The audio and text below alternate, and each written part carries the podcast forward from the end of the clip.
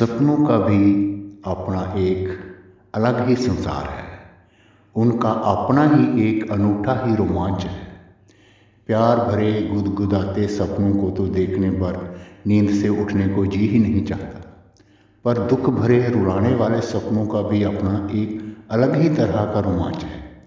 मानो, यह सब अच्छा या बुरा अभी अभी ही, यथार्थ में ही घटित हुआ हो। उस पर विश्वास भी नहीं होता। और वह सब सहसा ही भूल नहीं पाता। आखिर ये सपने हैं क्या? कभी कभार इंसान को यह सपने सच्चाई का आभास कराते हैं और कभी ऐसे दृश्य भी दिखाते हैं जो कि केवल कल्पना के अतीत और कुछ हो ही नहीं सकते। पर यह भी सत्य है कि इन्हीं सपनों ने ही इंसान को भविष्य का आभास भी कराया है और इन्हीं सपनों ने ही उसकी प्रगति के नए मार्ग भी खोल दिए हैं। नए नए आविष्कार, परिकल्पना एवं आभास भी इनके माध्यम से हुए चाहे कुछ भी हो, सपनों का रोमांच कुछ भी हो, कैसा भी हो, पर प्रत्येक आदमी का स्वप्न किसी न किसी तरह उसके भौतिक, भूलौकिक अथवा अलौकिक जीवन से संबंधित होता है। यह अलग बात है कि हर व्यक्ति के स्वप्न का अर्थ अलग अलग समय पर अलग अलग होता है। हम आमतौर पर स्वप्नों की सही व्याख्या नहीं कर पाते। हर इंसान की मानसिक व बौद्धिक दशा परिस्थितियाँ अलग अलग समय पर अलग अलग होती हैं। इस कारण हमारे लिए एक ही समय पर उनका सही सही आकलन या मूल्यांकन कर पाना संभव नहीं होता। इसके पहले कि हम सपनों की दुनिया में गहराई तक खो जाएँ, उनका सही सही विश्लेषण करने का प्रयास करें।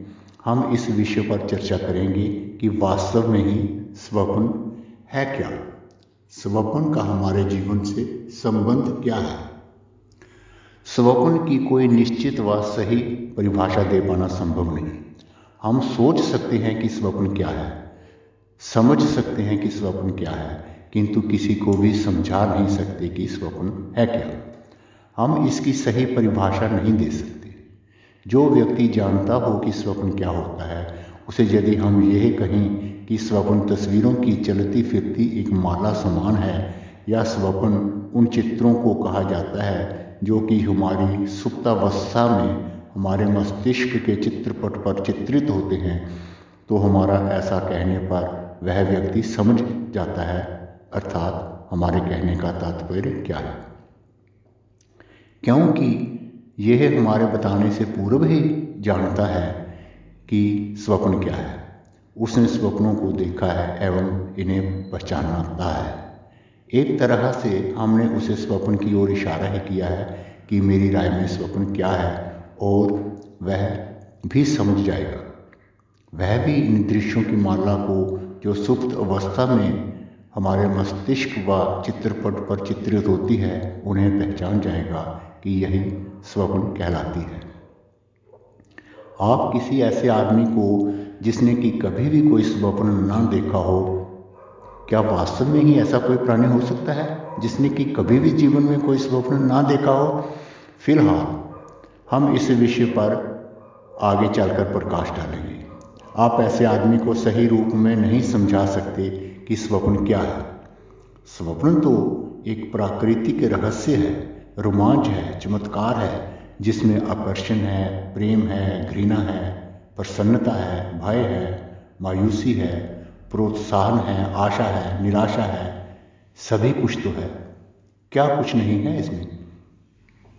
वैसे तो यूँ भी कोई प्राकृतिक चमत्कार ऐसा नहीं है जिसमें कि आश्चर्य एवं रहस्य उसके गुणों तथा उसकी आकृति की भांति ही उसमें सम्मिलित ना हो तो भी कोई प्राकृतिक आविष्कारों अर्थात चमत्कारों में कुछ रहस्य एवं आकर्षण इस बड़ी भांति सम्मिलित होता है कि सहसा ही उनके प्रति विचार आते ही मस्तिष्क में एक प्रकार का प्रश्न चिन्ह सा प्रकट हो जाता है कि वास्तव में ही इस प्राकृतिक उपज का मूल स्वरूप क्या है। इसके अस्तित्व में कितना गूढ़ भेद है। स्वप्न भी ऐसे प्राकृतिक चमत्कारों में से एक है, जिसके अस्तित्व में बहुत गूढ़ भेद है। रहस्य की कई परतें हैं, आकर्षण की अधिकता है एवं विज्ञान की नई पद्धति है। एक समय था जब इंसान वनों में रहकर साधारण जीवन व्यतीत कर रहा था तो भी उसने अच्छा जीवन व्यतीत करने के प्रयास से पहले उसकी कल्पना की। चाँद पर विजय प्राप्त करने से पूर्व मानव ने चाँद की सतह पर प्राणी या प्राणियों के होने की कल्पना की। रोबोट या आर्टिफिशियल मानव बनाने से पूर्व मानव ने भी मशीनी मानव की कल्पना की। मृतक व्यक्ति को जीवित करने का प्रयास करने अथवा परलौकिक जीवन के रहस्यों को समझने से पूर्व मानव ने शरीर में आत्मा के होने की कल्पना की। कहने का तात्पर्य यह है कि किसी भी वस्तु को वास्तविक रूप में पाने से पूर्व उसकी कल्पना की गई है। इससे कल्पना एवं यथार्थ का संबंध प्रमाणित हुआ। यथार्थ से पूर्व कल्पना है, जिसे इमेजिनेशन कहा जाता है। जहाँ कल्पना नहीं है, वहाँ यथार्थ आश्चर्य बन जाता है, अर्थात आश्चर्य वंडर कल्पना एवं यथार्थ के मध्य है।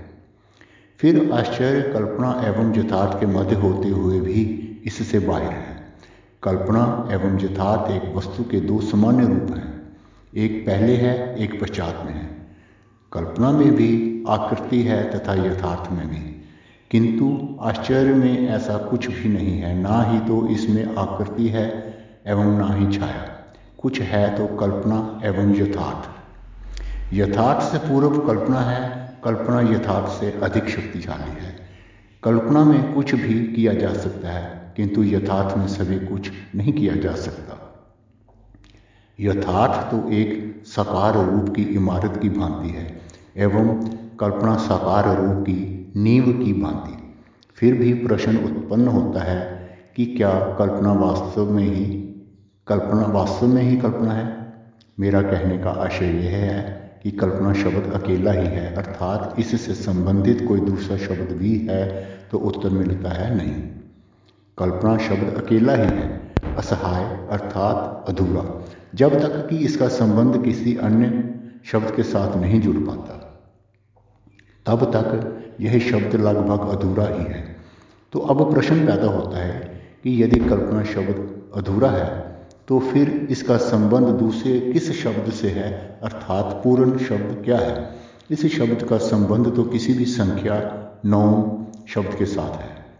किसी भी भाषा के किसी भी शब्द से पूर्ण शब्द बन जाता है।